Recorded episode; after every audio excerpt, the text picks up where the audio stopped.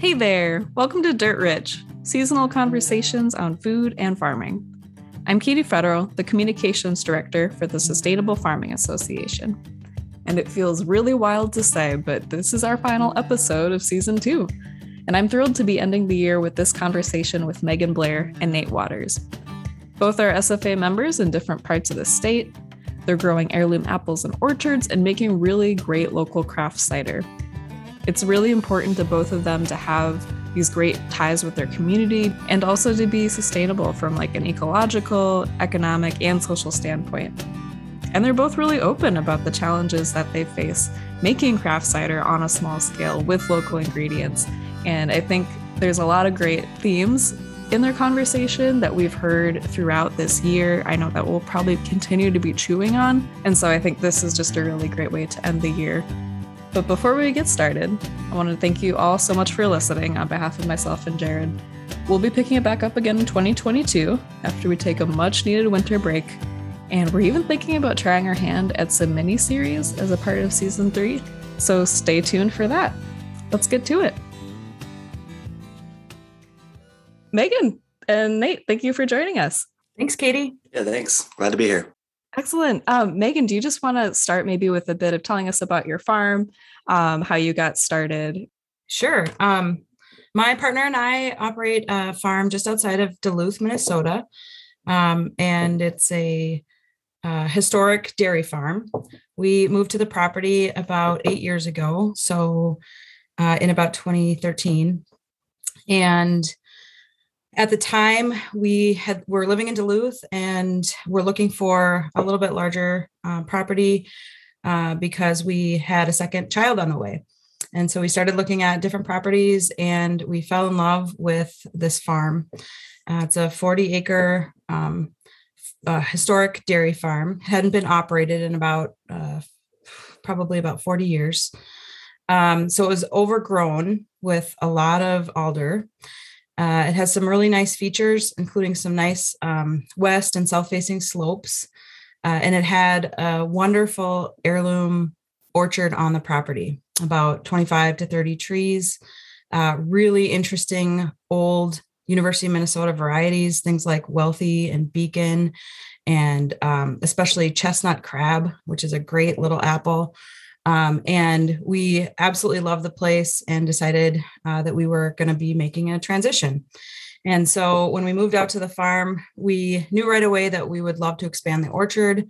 My partner Bob comes from a brewing background. He's uh, had been a professional uh, brewery operator for about the previous 15 or 20 years, um, and uh, loved the idea of started starting to make uh, ciders on the farm.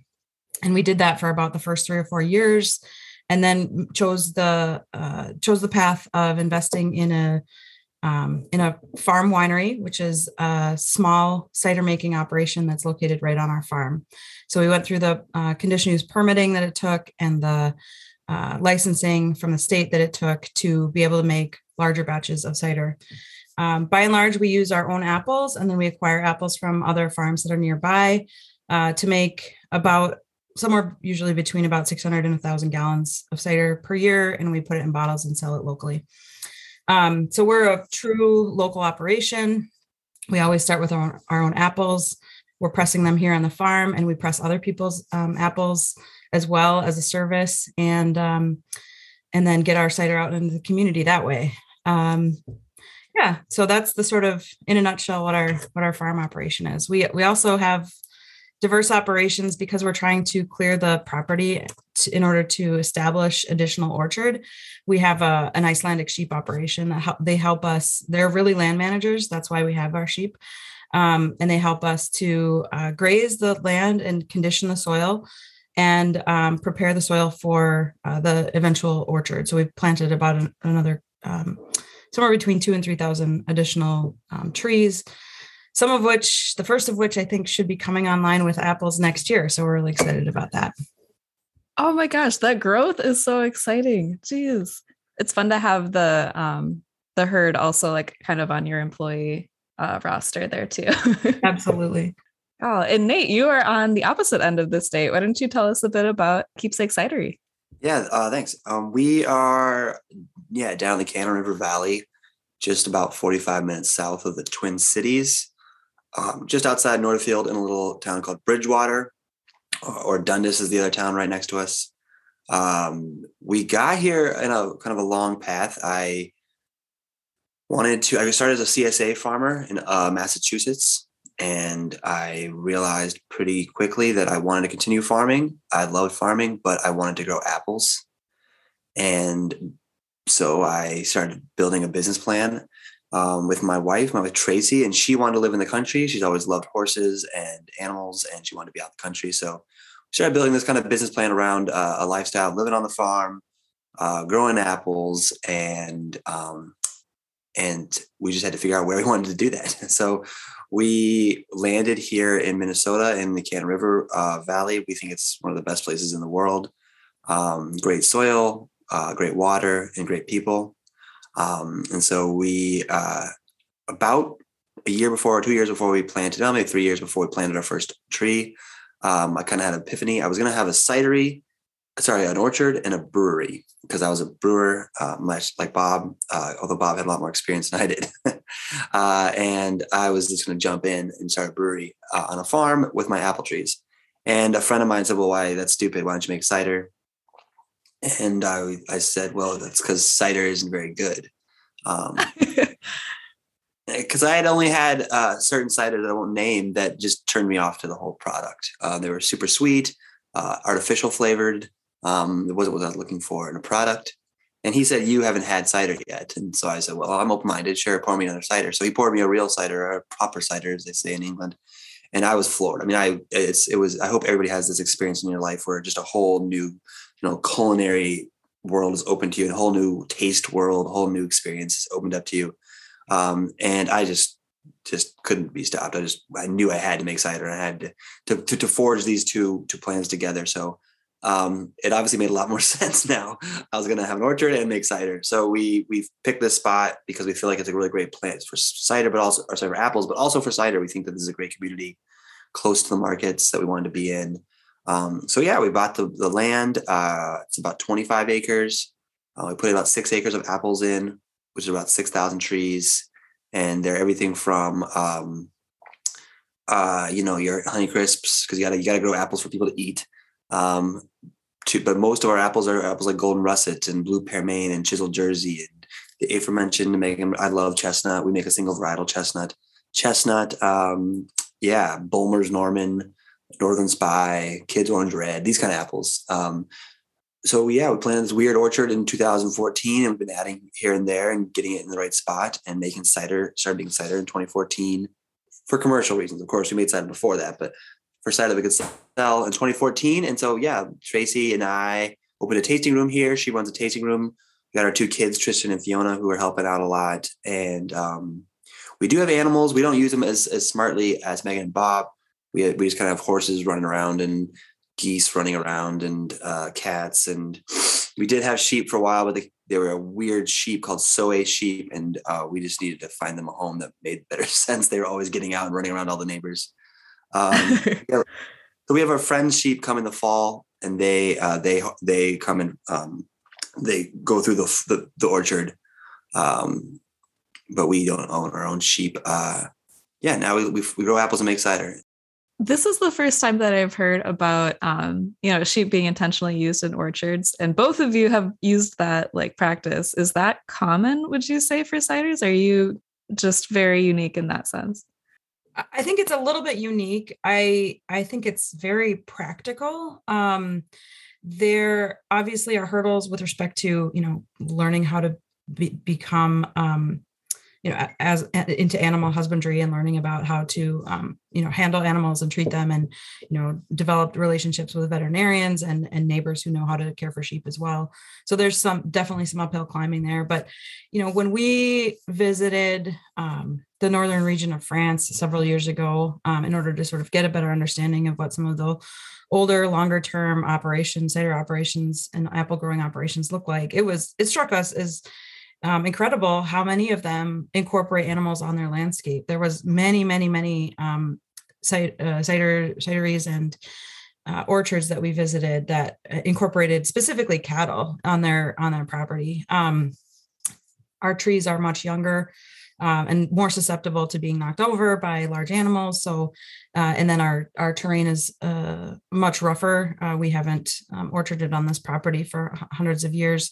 So, uh, in some ways, having sheep, which act a little bit more like goats in some ways, and and can take a rougher uh, a rougher pasture, uh, help.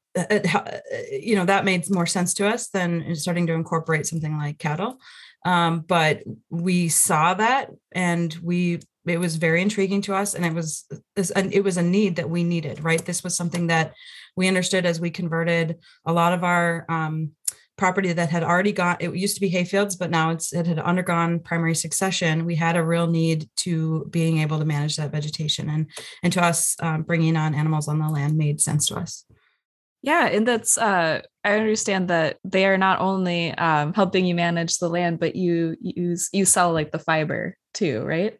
Right. So I would say that that's not our primary operation. In fact, um, we, in general, what we hope to do from a sustainability standpoint, economic sustainability, is break even on the um, on the sheep operation. And typically we do. This year was a little harder because hay prices were so high because of the drought. Um, but I would say on a year to year basis, we break even or even make a little bit of money. That's not their, again, that's not the sheep's primary purpose is to, to make money for our farm. But we do, yeah. we are able to sell the specialty product of lamb meat. And um, we are trying to work out the uh, marketing outlets for the wool as well. Icelandic wool is mm-hmm. absolutely mm-hmm. wonderful um, for people like hand hand knitters um, and knitting the knitting population and fiber and fiber felting in general. Um, but that's a that's not a market outlet that we've explored very far. Okay. Well, I will happily be a customer after uh, I studied abroad in Iceland, like in, in college, and I have been like hoarding my Icelandic wool yarn that I bought there because it's like, oh, where am I going to get this next? So now I know where I'll get it next. Sounds like an absolutely great discussion that we should have. Yeah. Oh, so um, you know, our our whole shtick on Dirt Rich is like these are seasonal conversations. So I do got to ask, like, what is happening at the cidery right now? Are you still pressing apples? Nate and I, before this, were just talking about how the tasting room is shutting down for the winter. Let's start with Megan. What are you up to at this point in the year? It's it feels a bit like the slowest time of year right now, but in reality, what's really going on in our cidery is fascinating. It's the time of year when our cider is fermenting, and that is really really exciting. We pressed our apples down in the fall um, and we also uh, partner with a local vinegar maker who also had their um, apples and uh, rhubarb that was that from they used our fermenters for so there's a lot of things that are actually going on in the in the cidery itself um, that are, are, maybe not exciting to the you know to a visitor but they're very exciting for us because what it means is in this in the early early spring we'll be able to bottle off our varieties or our cider varieties for um, from our 2020 harvest. So um, so it's a bit slow on the farm right now but it's uh but in reality there's a lot of work going on. How about for you nate yeah, we just uh, we, just got done pressing uh, about a week ago. Um, we usually start pressing early October, late September, and because we use our apples, and then we partner with about eight other orchards. So this year was a little bit lower of a year of apples, just because of the the year, um, and that was fine. But we did press until yeah, like December tenth, I think. Um, and uh, all yeah, all the ciders in the tanks, which is always a good feeling. Um, uh, today we're doing our last apple sale um, so most of the apple, the cooler should be pretty empty, except for cider for, the, or sorry, apples for the family and the and the crew. Um, so it's getting kind of into shutdown mode. Um, but that being said, just like Megan um, mentioned, it's definitely not shut down in terms of what's happening in the tanks. Probably the the highest sort of energy output is right now is in all the work is being done by our yeast. You know, the yeast that we farm here. Um, they're all they're all working really hard right now um, so yeah, that's that's that's where the cider is. Um, we our ciders can age up to two to three years. So we're actually bottling right now uh, 2019's um, cider. Sorry, 2021, 2020. Sorry, wrong year. 2020 cider. We're bottling some of that this week and next week. Um, so we're always doing something. January tends to be December tends to be still a lot of work. Um, mm. on the farm here. Uh, but January is more of our slow down time. Yeah. Well, now might be a good time to um, give an overview, if only just for my sake, uh, but probably some listeners too. And like, could you give us maybe a brief overview of the cider making process? Like, um, well, yeah, it's. I think the important thing to say is just like beer or yogurt or cheese. I mean, cheese maybe is the best example. There's a lot of different ways to make cheese. You know, there's a big difference between Camembert and American cheese slice. Um, and that's because the process is so different. Um, so you know, I, be, I, I can't wait to hear what Megan says because I know it's gonna be different than mine. I've, I've been up to the Kenosha Grove and hung out with Bob and I, so it's a pretty similar situation. So you're gonna hear pretty much the same story um, with a few variations, but it's important, I think, for people to know that you can make cider very differently. Uh, so, for example, you can get concentrate from uh, across the ocean, bring it over, obviously, you know, dilute it, ferment it with sugar up to 12% drink in about two weeks, three weeks, cut that down, add sugar, uh, flavors, um, bubble it up, filter it, pasteurize what you need to do to get it sweet tasting and good. And bam, there you go. You have your Angry Orchards, your Woodchucks, your Strongbows. Um, so that's one way of making cider. I think the way you're going to hear Megan and I talk about it is going to be very different. Um, the way we do it here at Keepsake is we use only 100% local fruit. We really feel like that's incredibly important because we want our cider to have voice and we want our cider to be uh, its voice to be here and this time mm-hmm. and these people. So um, we bring in that fruit, uh, we press it on site. We 100% grown pressing. We don't bring any juice. Um, not, not, none of this is a judgment on anybody. This is just how we'd like to do it. Um, so then we bring it in. We like to know. We do think it was really important. What happens in the orchard is reflected in, this, in the final product. So we try to be very picky about um, how the apples are grown. We also think you have to be very picky about what apple you use. Um, a lot of the big guys, again, are just going to use whatever they get because they're cheap. We think that you, just like wine, particular fruit makes particular cider. And the cider that we love, you know, the ciders like Meg was talking about, I'm assuming you went to like Normandy and Brittany in France. Those ciders uh, are made of particular apples. My favorite ciders in the world are in Herefordshire or West County, Wales, um, Somerset. Brittany and Normandy. Those are my favorite regions. And then I think the US is a great possibility, um, but we have to use particular apples. We can't just use any apple. So we take those particular apples, we press them all here. Um, where we're kind of weird is we don't uh, pitch anything. So we don't add any yeast. We don't add any nutrient. We don't add any sugar. We literally don't do anything but take the cider from the press and put it in the tank. Um, that's, you know, it depends on who you talk to. Uh, we like to call it spontaneous fermentation. Um, some people call it wild. I think it's kind of a misnomer. Um, it's just we just like to use the native house yeast strain, whatever's floating in our cidery. Um, people like to be mm-hmm. romantic and say it comes in on the apple or whatever. Yeah, yeah, of course, there's yeast on the apple. There's also yeast on my head, yeast on my hands, yeast on the equipment. There's yeast everywhere. There's yeast. There's nowhere where there isn't yeast um, in our cidery. So there's just yeast, and we love to to take advantage of that natural yeast and just let the cider become itself um, then yeah, our cider ages. Uh, so you remember if, if I remembered, I said that the, the big guys are gonna they're hoping to get their cider done in three weeks at the latest. You know, some of them maybe a month, but most of the time it's two weeks to, to a month. Uh, we're happy to let our cider sit for you know the earliest six eight months, but usually I think our average is right around twelve to eighteen months before we um, we send it out into the world. And uh, the last quick thing is you know that's a big difference in different types of cider is how you package it right? You can mm-hmm. force carbonate it, which is just like a pop, like Coca Cola, and put it in a can and sell it. Um, that's definitely a possible ability, and good cider is made that way. Um, or you can put it in a bottle the same way. Uh, or you can do like what we do, which is a um, bottle on it's, it's called the ancestral method. So you bottle with still some residual sugar left in it, some natural sugars in the apples. Those continue to ferment and um, create a, its own bubble. So we'll do that either Charmat method in a tank and then bottle that as a medium style cider with a little bit of sweetness in it, or we'll put it in the, the bottle like it is, let it dry out in the bottle for a nice natural rustic sparkling sparkling cider. It'll still all of our ciders are unfiltered, so it'll still have a little sediment. Um, but we think that's the best way. Uh, that's the cider we like best. So that's that's how we do it. We send it out and we sell it here at the tasting room and across the region. This is killing me. It's only 9:40 and I really want a cider now. And I know I will really want one after this conversation's over yeah, Megan, how how what is your process like at Kenosha Grove? It's a it's very similar. We're mm-hmm. we're targeting dry ciders. We love dry ciders and we love um, sparkling ciders.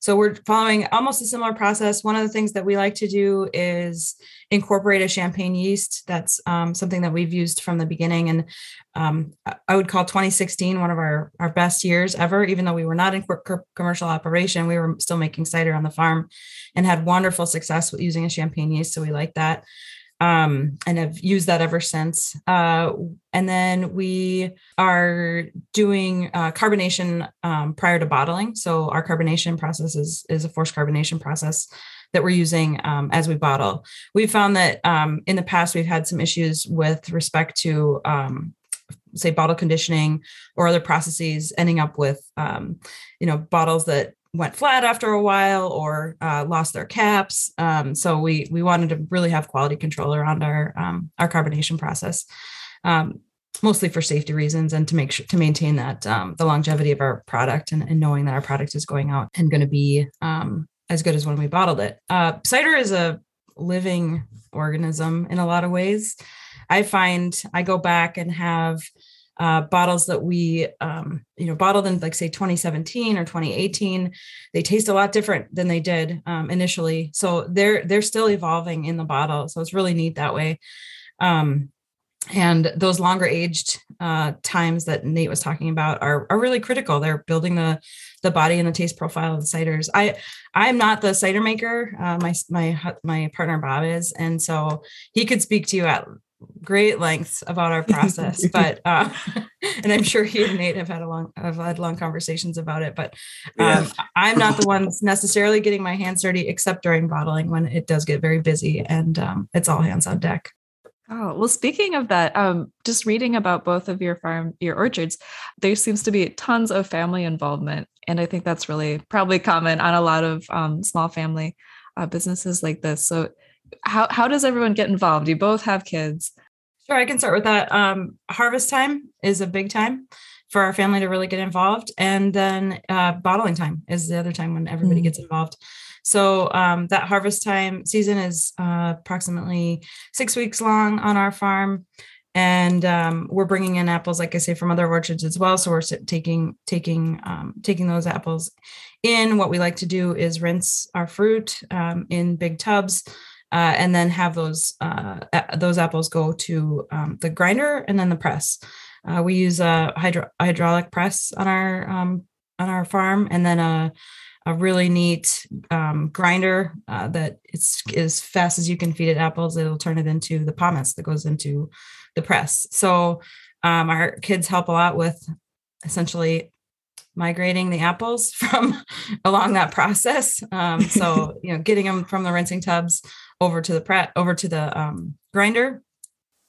And we often have a, a, party on the farm to to invite other people to come out and help too. And then um, during the bottling process, it's uh, you know it's washing every bottle, it's getting them prepared for um, for the cider, and then uh, labeling. And my son, who's eight, loves to run the labeler. It's his favorite job. So as those uh, as those bottles come rolling down the line, he's the one pushing the button to apply the labels on each side. Same ages, uh, eight and ten, um, mm. girl and a boy, Fiona and Tristan. They are more. Uh, they, they. I'm trying. I'm, I'm, I'm playing the long game with them. Uh, I want them to be really working hard when they're 15. Um, so I kind of just give them options, and sometimes they jump in, sometimes they don't. Um, so every year it seems to change just how they're feeling. This mm-hmm. year, Fiona was really active in the tasting room. She loves that side of things. Uh, being at the cash register, helping to stock up, that kind of stuff. Um, she's incredibly strong. She can carry a whole case of 750 milliliter bottles. It's kind of fun to see her. It's almost as big as like it's like half her body, and she walks around the corner with this little box, this big box. um, and then Tristan's more on the outside of things. He he likes to be in the orchard, so his big job this year was uh, helping with pest traps and checking and emptying and walking around and doing that kind of thing. He's a funny guy. He wakes up earlier than everybody else and he takes a walk. So he also usually is kind of my, uh, I'm not really an early riser. I kind of go against that sort of farming uh, trope. Um, I, I like to get up at seven or eight, but he'll get up at like six and walk around and come back and report if, you know, if something's awry or something's really cool and you check out. So he's kind of a scout. So that's his job. But uh, yeah, it's great having them around. It's definitely one of the pluses of this lifestyle. Yeah. And just as an aside to listeners, uh, Keepsake Cidery has a great video demonstrating kind of the the pressing process.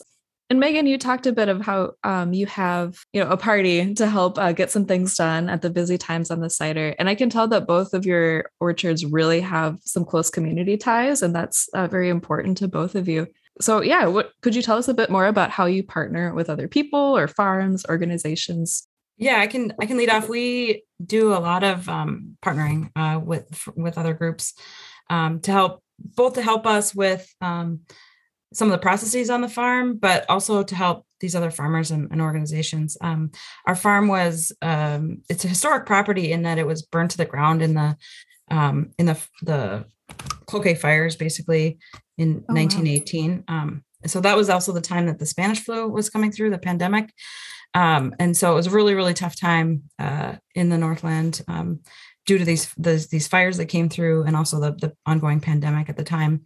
Um, mm the the barn burned to the ground the house burned to the ground. The family was able to move all their cattle down into a low plowed field on the property and um, survive the fire that way. And in, in fact the the um, the father, the farmer, had gone into town the previous day to sell some firewood in Duluth.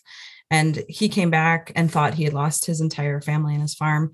Um, the family survived. The Red Cross put up tents in the area for many, many of the farmers in the in the area at the time, uh, and they survived the winter in a Red Cross tent. And they rebuilt their barn first, uh, and then um, their house and uh, the the the Youngstock building on the on the farm as well.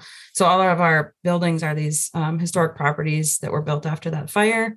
Really neat because they were they were taking on some of the University of Minnesota um, designs at the time uh, that had a lot of mm. improvements. So um, there was widespread use of concrete in the barn and things like that that probably didn't exist prior to the fire.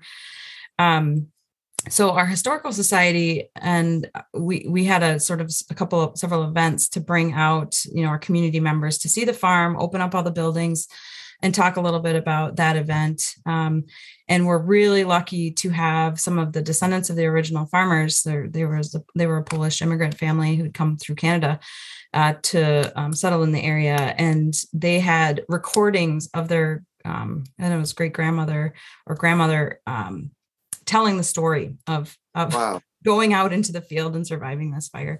So it oh was oh really gosh. really interesting. Yeah, and and so that's been a really fun partnership with the historical society to sort of keep that story alive. Um, especially because they had the um, the hundred year anniversary of that event uh, recently so that was really really neat. Uh, we partner with um, a little farm called the um, clover valley farm uh, that's located up the north shore that makes spectacular flavored vinegars. Um, so they'll bring a bunch of their fruit um, and different all sorts of different varieties of types of fruit everything from rhubarb to um, uh, uh, elderberries to apples, and they'll do um, small batches or large batches of of the basis for their vinegars um, at our at our at our cidery. So that's really neat. Uh, we also have um, a group of farmers right now who are working on a really unique marketing outlet called the REKO Ring. I don't know if you guys have heard of REKO Rings, but they're um, really big in Scandinavia. They're basically a, a closed Facebook group based um, sales platform. Uh, and uh, we do a lot of our um, sales outlets through this Ring. Um, really, really interesting, neat model. Um, really put takes off some of the pressure for farmers to be going to farmers markets all the time. The problem with farmers markets for farmers is that they're spending all day, literally all day, packing a truck, bringing it somewhere, uncertain amounts of sales at these farmers markets, packing their truck up back with things they didn't sell and going back to the farm. Um, this REKO Ring model really bypasses a bunch of that um, and and and does a, a pre-order system uh, and then a quick meetup. So you're talking about an investment of a couple hours instead of all day every week. Um, so we're working on that as sort of a sales model with a bunch of community farmers in our area as well. Um, so those are, I guess, three examples we're always open to um, to working with other groups too um, on our farm.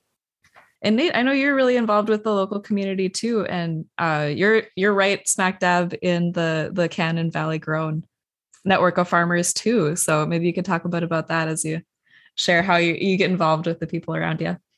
Yeah, it's a big part of our business plan and our lifestyle plan is to be collaborative and to be cooperative and to try to build connections with as many uh, people as we can, um, not just farmers. Uh, I, love the fact that Megan, you know, it's like a historical society is, you know, maybe not the first thing a farm thinks about partnering with, but that's a wonderful thing to partner with, and just building culture and building stories and building community. Um, that's just really important, obviously, to both of us uh, here today.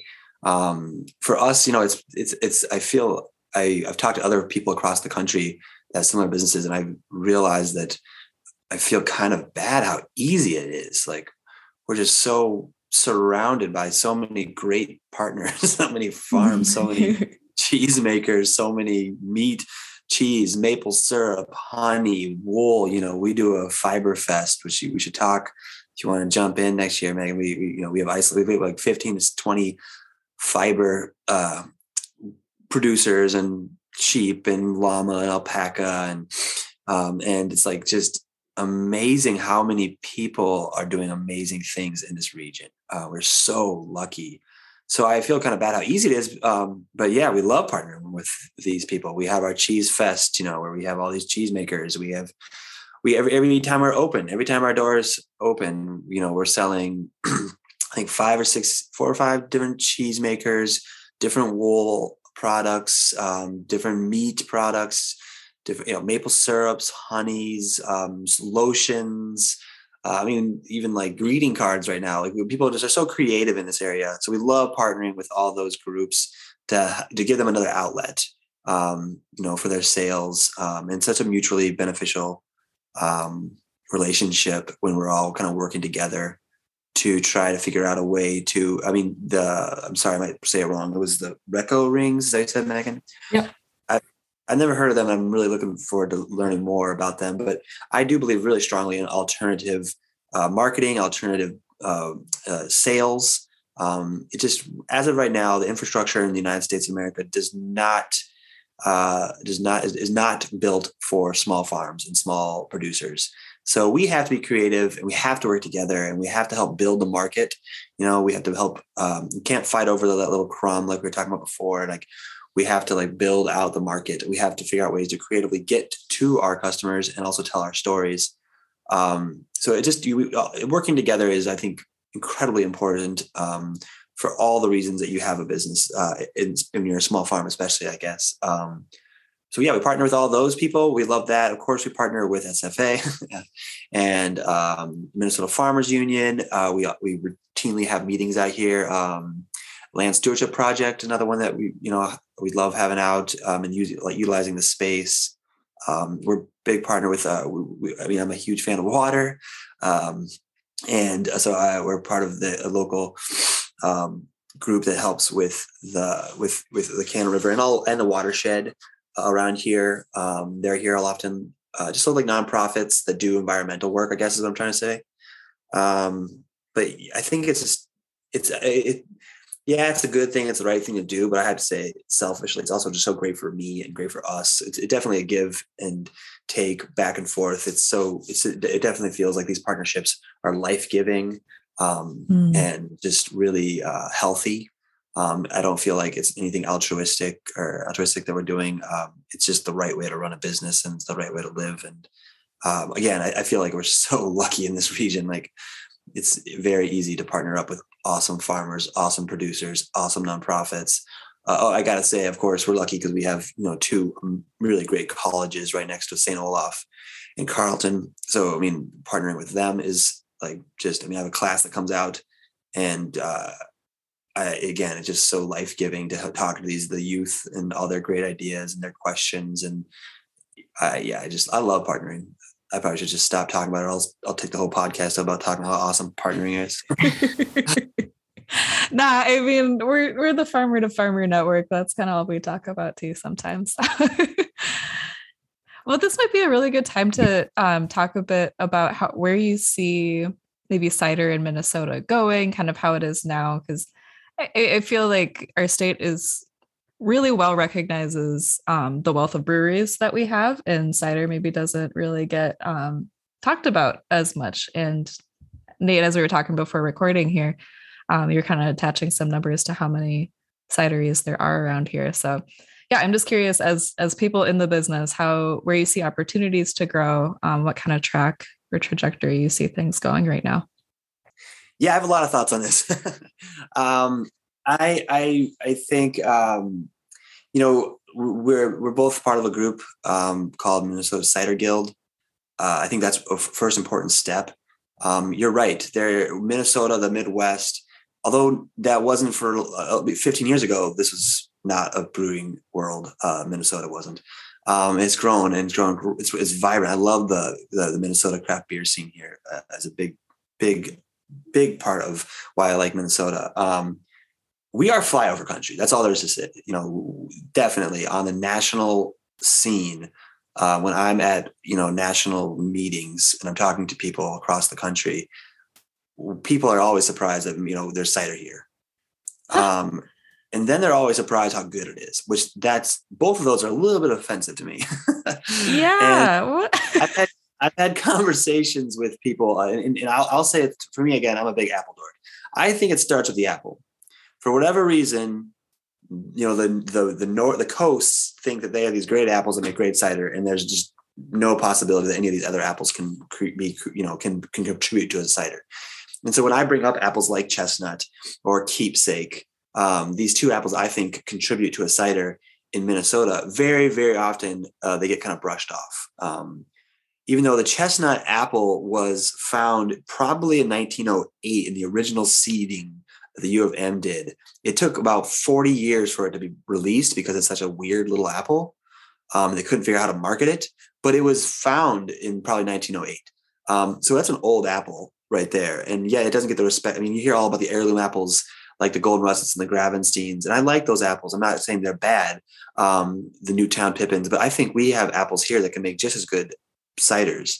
Um, and as we start to get better and better about our growing, as more, you know, orchards like our two orchards here on this podcast put in more cider fruit, more specific fruit. Remember, I was talking about like specific apples make specific cider, and those are ciders that really make the world class beverages.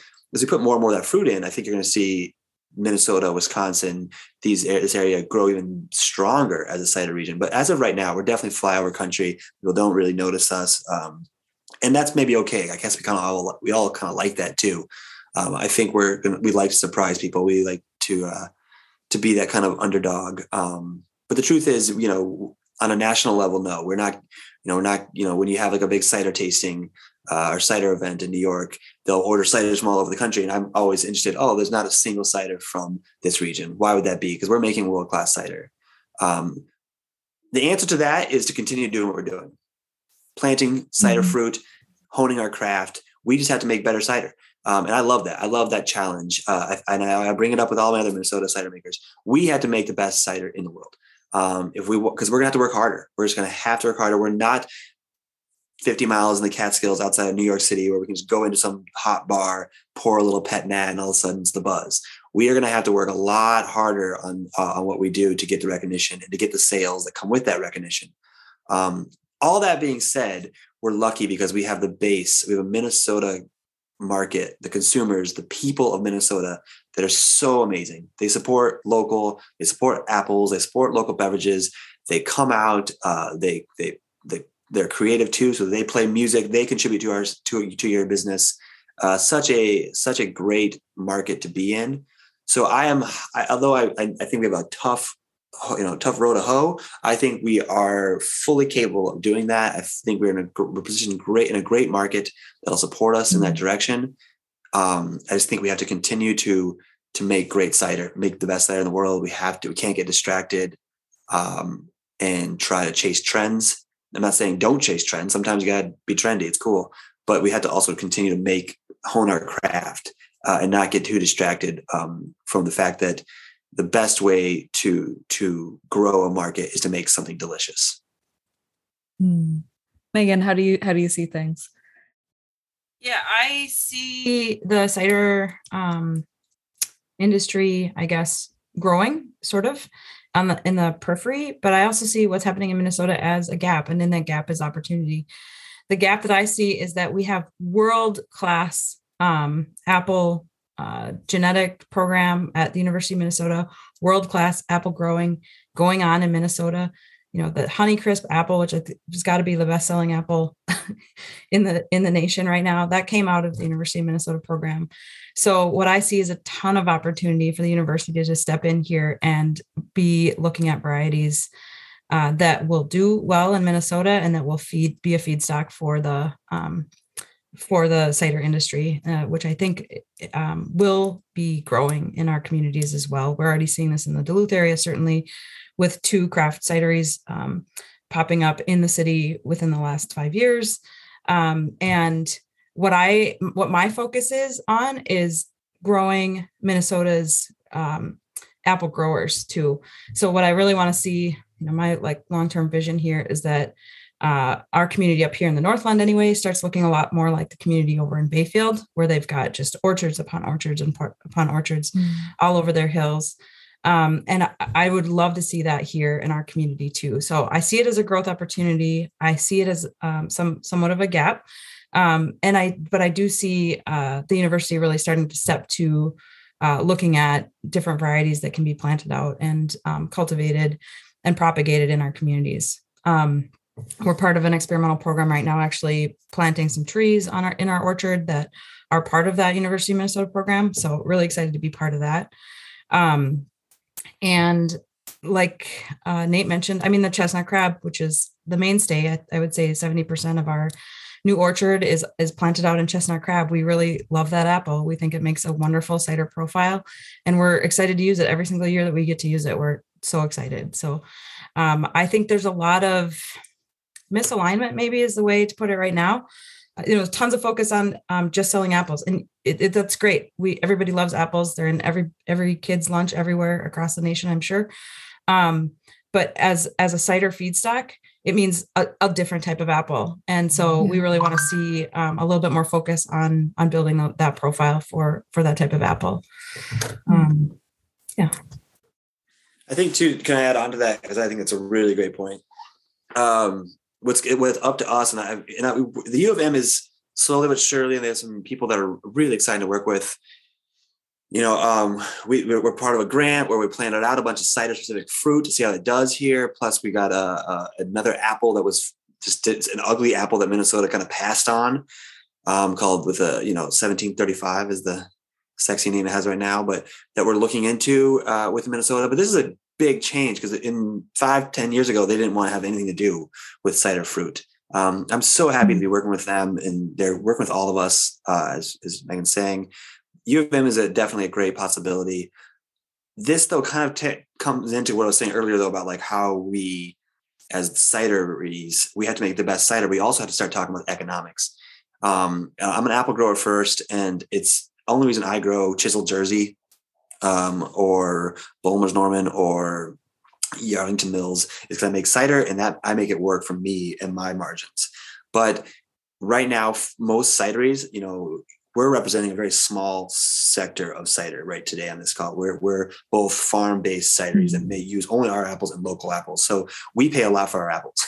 I'm sure Megan does too. Like compared mm-hmm. to like some of my competitors in the state, and they're my friends. So I use the word competitors just like I would I am from a big family. I got lots of sisters and brothers just like my sisters and brothers, we compete. You know, I, I want to I want to beat them at card games. They you know that kind of thing. But we're still we're still close. I make sure that's very clear. I really love the cider scene.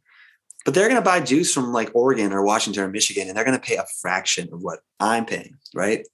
So mm-hmm. until the cider scene in Minnesota wants to invest in these growers, they're going to continue growing Honeycrisp. They're going to continue growing Sweet Tango. They're going to grow First Kiss. They're going to go Triumph because all those apples will make them way more money than it will to make to work with a cidery like me. Um, so we have to talk about that too, the cider industry. Is like if we want to grow our fruit stock, we have to invest in it. Whether that means we're growing it more ourselves, or we're buying fruit, or finding uh, relationships with orchards that work for them, uh, or we're paying more for our apples and we're using more. That's just a, a hard fact. Uh, we happen to live in a state that has the highest average per bushel payment because we love apples, and people are willing to pay three dollars a pound for their Honeycrisp. Um, so farmers aren't as interested in working with us yet. So it's it's a I totally agree with you. It's definitely a gap that we need to we're, we're working on. I mean, we're all working on, but it's interesting because it comes down to economics and uh, you know our cidery is willing to invest in Minnesota fruit. Well, it seems like there's also I I, I think that issue exists or that challenge exists quite a bit in different fields of agriculture too. It's kind of bringing to mind um, some of like the craft brewing uh, problems about like okay, local hops, local grains, and employing all of those too. There's a lot of parallels here with uh, the grain industry. Certainly, I mean, you look at Minnesota's grain growing state. Uh, it's also an apple growing state. Um, Wisconsin used to be the biggest hops region um, in the nation. Um, so what happened to those industries, right? And what's really happened is that uh, you know the the the premium is on corn and soy, and those monocultures, right? And that is that's an issue. I mean, that is it's not just an economics issue; it's also an environmental issue. Um, so until we sort of, as a society, embrace diversification in our in our agriculture, um, then there won't be any incentive to move away from or try to bring back things like hop growing or things like um, cider cider apple growing like those those things won't be brought back until we um, de-incentivize the monoculture you know industry that we have going on right now at a, at a very high level. Yeah that's a big challenge to chew on for sure. Um, grand challenge certainly a grand challenge.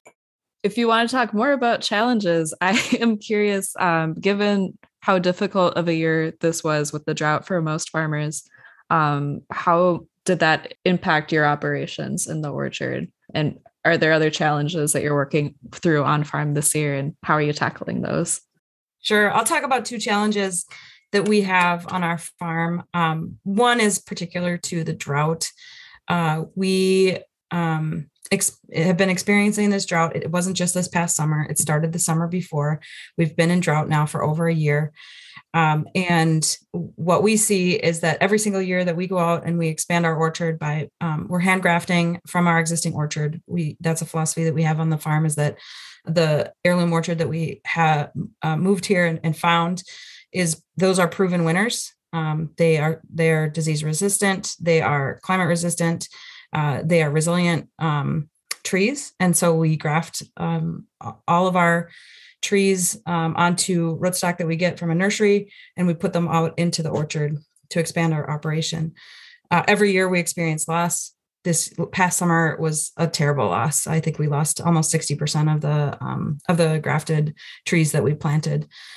What that means for our farm, as far as tackling that challenge, potentially um, means going to a drip irrigation system, which is expensive um, and it's uh, not something that we've ever had to think about before but I suspect that that be, that may be something we're moving toward um, implementing on our farm. Uh, we're working with the local county on uh, where we just became an egg Minnesota egg water quality certified farm, which is really exciting. It opens up some opportunity for us both on the um, on our uh, sheep operation as far as uh, watering goes, but also you know potentially starting to look at a drip irrigation system to help our grafts take in years years that are challenging like this.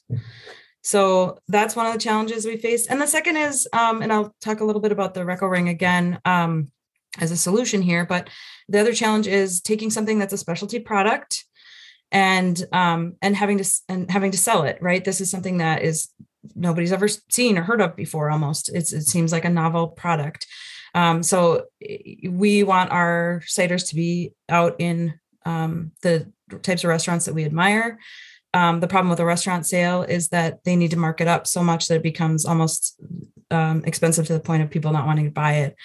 Uh, we have uh, our cider on sale at local shelves in um, in bottle shops and they're so big that it becomes flooded out and people can't notice it. What we like about a REKO Ring model is that we're capturing um, a, a, group of community members and people who are really invested in um, local foods. And so they want their meat grown locally. They want their vegetables grown locally. They want to buy from uh, farmers that are in the community. And so what's really neat about the REKO Ring model is that we're um, we're building that community, and that's a great outlet for us. We can sell cider um, to that group at the drop of a hat. We're selling it um, direct to direct to the customer, so we don't have to worry about our um, our cider being priced at an astronomically high level. Um, mm-hmm. So it's it's helping to alleviate that that marketing system. So Um, so those are challenges that we certainly face and have to think about all the time. Um, and it's something that you know somebody who's growing corn and soy, for example, uh, they don't need to think about that. They just go to their local cooperative and, and make a sale, uh, or they write a contract to have a sale in place. Um, that's not that's not a, a, model that we can take advantage of. So we have to think about marketing and sales all the time on our farm. Are these REKO rings um, fairly informal? Is there like a any type of organization um, outside of your area. I'm really interested in this. I would like to explore to see if there's something in the Twin Cities. Yeah, um, rings. There's hundreds of these REKO rings all over Scandinavia. It's um, it was mm-hmm. invented in 2013 by a, a, fellow named Thomas Snellman, who was a farmer, um, and uh, they've really taken off across Europe. Um, we've got a couple in Wisconsin. We've got our Twin Ports one here in the Northland. Um, there's a couple on the coast, I believe, but what we really want to see is that REKO Ring model grow um, in the same way that like a CSA model uh, for for community farms has as well. So we're trying to grow that out as well. And Nate, you you all do a a kind of a CSA model for your cider too. Yeah, the cider club's great. Uh, it definitely was a holdover from being a CSA farmer. I mean, that's exactly mm-hmm. why we mm-hmm. did it. Um, our cider clubs were probably to change up the structure of it but because it is too much like a CSA and it's kind of weird for people in the in the beverage world. Um, but yeah, we love it. We love our cider club members because a lot of them have been around with us for six, seven years. Um, we have a nice group. Uh, it's uh, it's just like it's, it's what a CSA is, right? It's a sustainable. Like we know we can count on this, and it's upfront money because you know a lot of our costs are upfront. You know, I, I spend a lot of money, and I don't, you know, two. I got, I got a site right now they're working on that's going to probably hit two and a half years before I release it, and that you know that's a lot of upfront costs that you don't get to realize for a long time. Um, so yeah, it's helpful to have a cider club, and I, I, like the relationship. You know, these are people that I get to know. Um, we like to, you know, a cider club member comes in, we like to like, hey, just a second, try this new thing we're working on, or what do you think of this stuff? And just getting that input and that relationship that it builds, uh, I really appreciate. Um, mm-hmm. Yeah, it's a good thing. I want to give you a chance too to talk about um, the drought or you know other environmental factors or on farm things that you've been dealing with and, and how you're tackling those challenges right yeah i mean there's always challenges right that's the thing if you mm-hmm. want to be a farmer you know it's just like you're farming and cider making um, you know mentor of mine who's one of the best cider makers in the world he he one time said to me like if you don't love the challenge that this type of cider making presents you need to change like now. Like don't keep doing this. If you're if you're looking for like a ch- challengeless pro like troubleless you know easy easy peasy lemon squeezy type thing you're doing the wrong thing. Um but uh but yeah the you know obviously droughts aren't fun. Uh we are on drip but i don't uh, sometimes i'm not quite even sure if it's working because the mice are chewing it and i'm checking lines every 10 it just takes a lot more of my time. Like last year i was spending um probably eight hours a week just like fixing stuff and watering stuff and running the irrigation system. That's a lot of work. Um, it's hard to tell. Trees are like humans, where things are cumulative, right? So I don't know. Right now, our, we're doing well in the orchard, but I don't know if this is the stress of this, like like Megan's saying, these last year and a half, two years of, of not very fun weather for them is going to culminate in some real serious issues in the next year or two. But um, I think we're facing that challenge as well as we can. Um, I would just kind of back up with Megan saying, honestly, I, if I think about the challenges, uh, for some reason, the farming challenges, although are heartbreaking when you lose, I've been in the same position where you lose tons of trees or, you know, last year we lost 70% of the crop to a light, late frost. Um, mm-hmm. I can't mm-hmm. do much about that stuff. Uh, I can do my best and I do my best. And we, I think we grow great apples here, but you know, um, I feel like it's just part of farming for me. Uh, the marketing part is the hard one. I mean, it's just so difficult to be a small producer in a big producer world, you know, where we um, routinely would go up with our cider and it's you know it's not packaged in the way it's supposed to be packaged. It's supposed to be a nine nine nine six pack. I'm like, well, then I need to stop buying apples from Minnesota. I need to water down my cider. I need to pay my crew less. I need to age my cider less, and I need to add a bunch of flavors. That's how you do that. And people, are like, oh, don't do that. And I was like, okay, well, here's my bottle of cider for twelve ninety nine. Like that's how it works. And they just people just don't get it. I mean, there are. I'm not saying there are, there are some great partners, some great stores uh, all over the state of Minnesota that do get it, and then great restaurants that do get it. But those stores are few and far between. Um, it's a really tough job to sell um, this style of cider, just like it's hard to sell the style of beer and style of wine, where you're just doing these long age and these these this uh, you know don't take any shortcuts. uh, local for produce, local grains, local whatever it is. It's just harder. It's much easier in this world to sell, uh, you know, an 18 pack uh, of of of Coors Light, and that's just the reality of it. Um, but that makes it difficult. So I, uh, I for us, it's also not like the REKO ring, which I'd be interested in trying, but for us, the tasting room, you know, it's a huge part of how we approach that challenge. We say, okay, it's hard to sell cider um, right next to someone that's saying the same words but doing something different and making it way cheap. But when you're at Keepsake Cidery on the farm, it's not hard. People get it. People understand. They look around and say, okay, this makes sense. And um, so that's a key key way we approach that challenge. Um, but yeah, I think that's you know obviously farming is always a challenge, and I, I I, agree that's you know that's but that's part of it, I guess. But yeah, I think it's really difficult to market and sell in this in society that definitely is built for the big guys. Yeah, I appreciate you both sharing all those because I know it's not the the easiest topics to talk about, but I think it's so valuable for other folks to hear um, and hear other people with the same you know struggles that they have, and also percolating some ideas too. Because yeah, we can't really just let this be how it is. we want we want y'all to succeed. Amen. Well, I think we'll probably wrap it up here. Um, maybe on a happier note. What do you love about the work you do? Um, why do you do this? I think it's sort of a constellation of um, reasons. One is we're leveraging Bob's real skill set in insider craft. I mean, honestly, um, you know, again, coming from that background of being a brewer for so long and having an understanding of how this process works, uh, to be able to come to a farm like this that has an existing orchard and make something just really wonderful that we want to share. It's a big reason that we're doing what we're doing. Um, I would say that the family aspect, um, sort of raising our kids um, in a place where they are, they can see a lot of beauty, but a lot, also a lot of hard work, and also, um, you know, a, a real process from sort of beginning to end. That that's it's a project project based learning in in some ways um, so that is a real sort of value that we carry through um, i think the aspect of bringing something to our community that is new and different and thinks about um, maybe the world a little differently than um, than than we thought about things in a lot of years i mean we're coming to this property that was a dairy farm um, when this community was a community of growers and dairy farms um, and it's not that now. And uh, I think in some ways we've sort of lost our appreciation for what we can do with the the land. Um, obviously, our our terrain is a lot different than southern Minnesota, um, but that doesn't mean we we can't create here. Um, so I think adding that sort of element to our community is a big part of what we're doing. Um, and um, we want to be sustainable.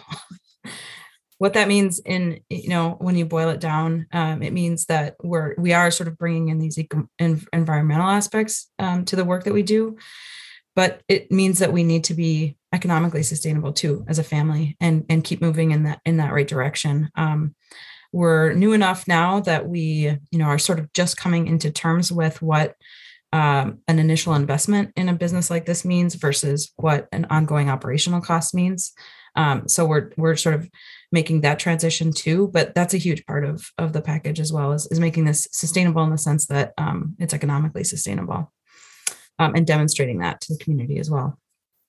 Um, so I don't know, those are a bunch of reasons that we're doing what we're doing. Uh, certainly there are times when we ask ourselves why we're doing what we're doing. Uh, and, but I think that's probably, uh, and I think the, the pandemic has has made it forced a lot of people to ask that question of what why they're doing what they're doing. And so reflecting back on it now um, i i see a lot of benefits to what we're doing um, and i continue to see that so. Yeah i think um, my favorite things well first of all um, i think it's enjoy this this conversation with both you and meg. I think we're very complimentary and uh, a good good because as, you, as you're talking i was going to start talking about almost the exact same thing like yes exactly. Um, and that that's such a good feeling um, because sometimes you do kind of feel like there's a, a, that the challenges are high, but to know there's other people out there in the same boat um, feels great. And I think sustainability uh, is you know a, a, paramount. You know, it's kind of a, a, word we use a lot, but um, obviously economic sustainability and environmental ecological sustainability are really important and, and one thing that we've been really talking about a lot lately is also emotional sustainability and how this is an awesome vocation and an awesome lifestyle and we love it but it can be really difficult emotionally um, and we you know i just want to throw it out there you know if you ever need someone to chat with or someone to have a cider with uh, i'm there for you um, but we, i think that what's been fun for me is realizing that we are starting to really find that sustainability on those three things. Um, mm-hmm. You know, we always felt very ecologically sustainable, doing you know trees, which is a, such a great way to farm, I think. Um, and I love trees, and they do a great job for the earth. Um, economically, you know, we're still getting there, but I think we're feeling really good about that.